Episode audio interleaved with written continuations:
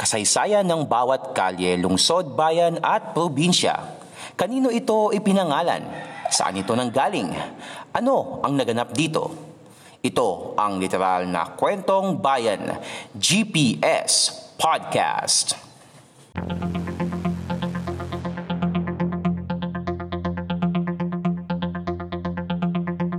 GPS Podcast.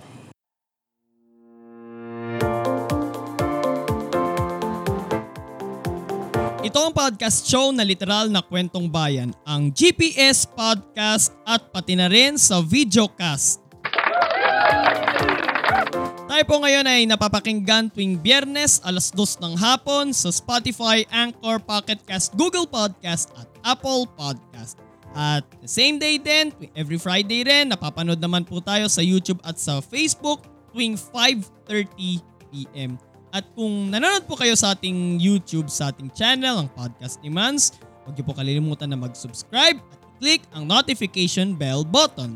And also, kung nanonood naman po kayo sa ating Facebook page, Podcast ni Mans, huwag niyo po kalimutan na i-like at sundan ang ating page. So, ngayon ay dadayo tayo sa Dakong Mindanao. So, babalik ulit tayo sa Lupang Pangako. Nung mga nakarang episode ng GPS Podcast, ano ano bang mga naging topic natin about sa Mindanao? We talk about uh, sa Davao yung uh, yung kung kanino ba ipinangalan yung yung airport doon which is uh, kay Don Francisco Bangoy. Yung ano yun yung pangalan ng airport doon. And in, parang nagbalik tanaw tayo sa nangyaring Marawi siege noong 2017 so nagpunta tayo via our podcast. Nagpunta tayo sa Marawi And this time around, pabalik ulit tayo ng Mindanao. Ngayon ay dadako naman tayo sa tinaguriang tuna capital of the Philippines, ang lungsod ng General Santos. Pero ang tanong, kung kay Manuel Quezon pinangalan ang Quezon City, kay Jose Rizal pinangalan ang lalawigan ng Rizal, tapos yung lungsod ng Rojas sa Capiz pinangalan kay President Manuel Rojas, Kanino kaya ipinangalan ang lungsod ng General Santos? At yan ang pag-uusapan natin ngayon mga kapodcast. So sit back and relax.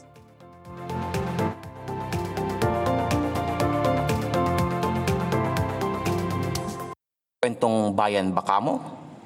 Tunghayan dito sa GPS Podcast.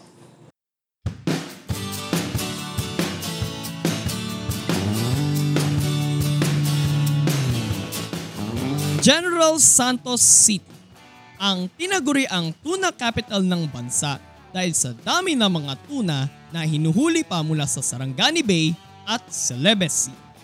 Bukod pa ikalawa ang General Santos sa may pinakamaraming nahuhuli at ibinabagsak na mga lamang dagat kasunod ng lungsod ng Navotas sa Metro Manila. Pero saan nga ba matatagpuan ang General Santos City? Bahagi ang lungsod na ito ng rehiyon ng Soc Sargent sa katimugang bahagi ng Mindanao. Okay, so Soc Sargent meaning South Cotabato, Cotabato, Sultan Kudarat, Sarangani, and General Santos. 1,036 kilometers at halos dalawang oras ang biyahe mula Maynila sakay ng eroplano, mararating mo na ang Gensan. Kung manggagaling ka naman ng lungsod ng Davao, 2 and a half hours ang travel by land at 169 kilometers ang kailangan mong bagtasin. Pero pwede ka pa rin namang mag-eroplano from Davao na aabutin ng 40 minutes at distansyang aabot ng 133 kilometers. Kadikit rin ng Jensan ang mga lalawigan ng Sarangani at South Cotabato. Pero ang tanong, sino si General Santos.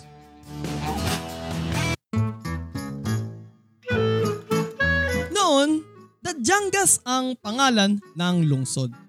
Ang pangalang General Santos ay isinunod sa pangalan ng dating Commanding General ng Philippine Army na si Major General Paulino Santos.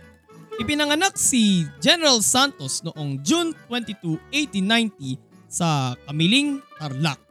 Nag-aral siya sa mga paaralang pinapatakbo ng mga Kastila at mga Amerikano. Naging municipal teacher noong 1907 at naging empleyado ng isang planta ng tubig sa Maynila. Nagpa-enlist siya sa Philippine Constabulary at noong 1912 ay napromote siya mula sa private at naging supply sergeant.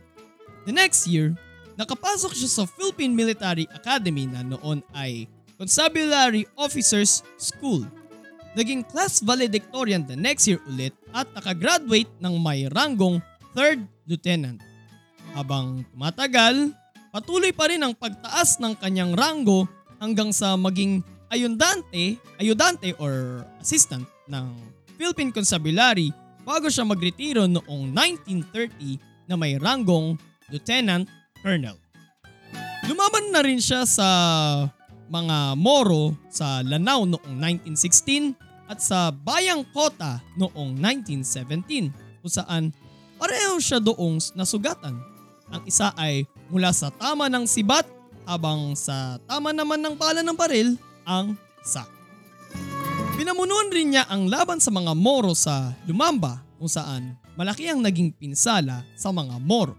Dahil dito, ginawaran siya ni Governor General Frank Murphy ng Medal of Valor, pinakamataas na parangal para sa isang sundalo.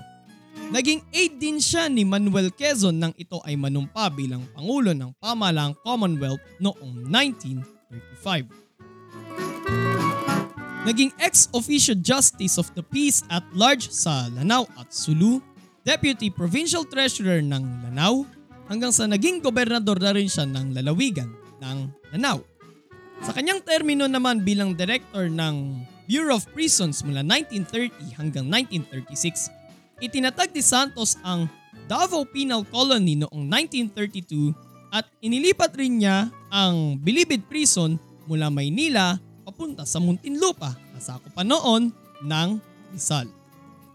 1936 nang bigyan siya ulit ng ranggong Brigadier General ni Pangulong Quezon at naging Assistant Chief of Staff ng Philippine Army na-promote rin at naging hepe na ng Philippine Army na may ranggong Major General hanggang noong 1938.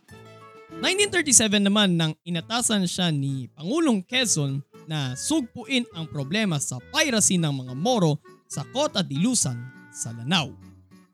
Taong 1939 naman nang italaga naman siya bilang General Manager ng National Land Settlement Administration. Sa kanyang pamumuno, Pinatira niya sa lambak ng Coronadal ang nasa dalawang daang migrants mula Luzon at Visayas. Pinalago niya ang anim na pamayanan sa Mindanao kabilang na ang bayan noon ng Dajangas. Nang manakop naman ng mga Hapon, naging manager siya ng mga proyekto sa Coronadal at Ala Valley. Naging commissioner ng Mindanao at Sulu noong 1943 and The next year ay naging commanding general naman siya ng Philippine Constabulary.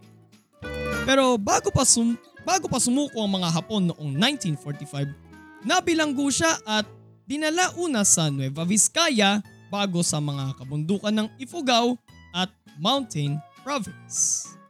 Dito na siya nagkasakit sanhi ng malamig na klima at kakulangan sa nain. Kinakain rather. Kasi sabi daw ay kinakain na lang niya daw ay puro kanin na lang at angkong. Ayon sa mga tala ng Philippine Army, namatay raw si General Santos noong August 29, 1945 sa edad na 55 sanhi ng pneumonia.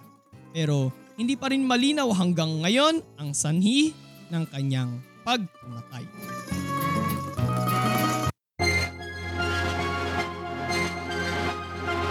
Dahil sa kanyang naging tulong at kontribusyon para sa mga taga Mindanao, pinalitan ang pangalan ng bayan ng Dajangas at naging General Santos City noong July 8, 1968 sa bisa ng Republic Act No. 5412. September 5, 1981 naman nang mabuo ang kanyang monumento sa harap ng City Hall ng Jensa. GPS Podcast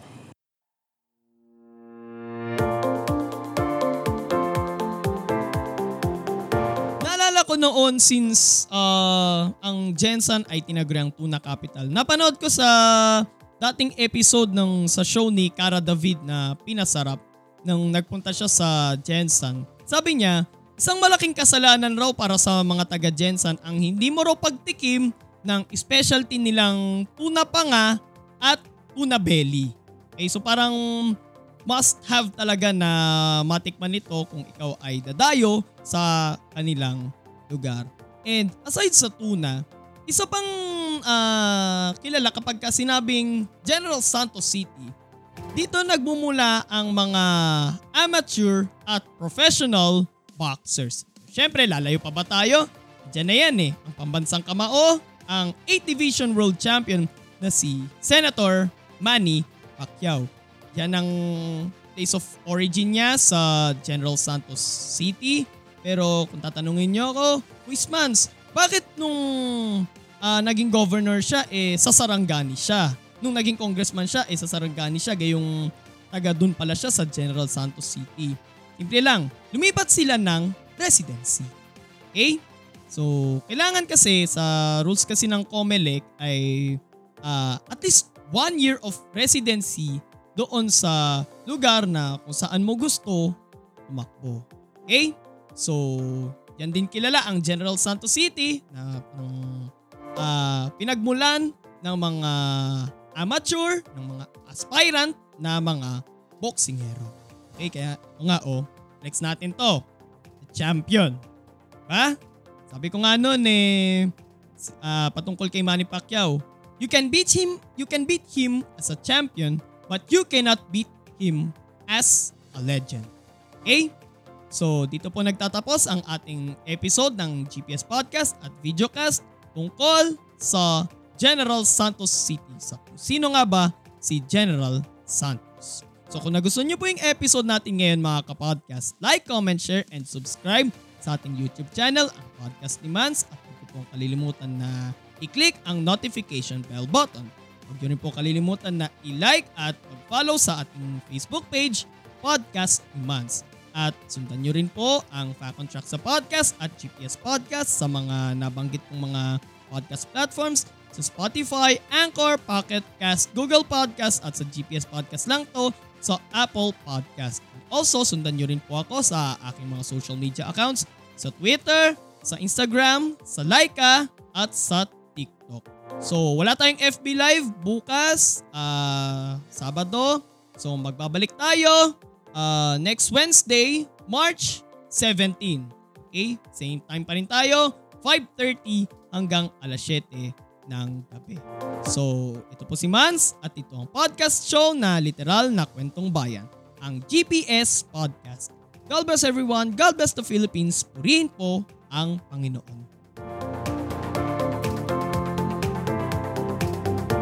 Ito ang GPS Podcast. Walang chismisan, kwentuhan lang.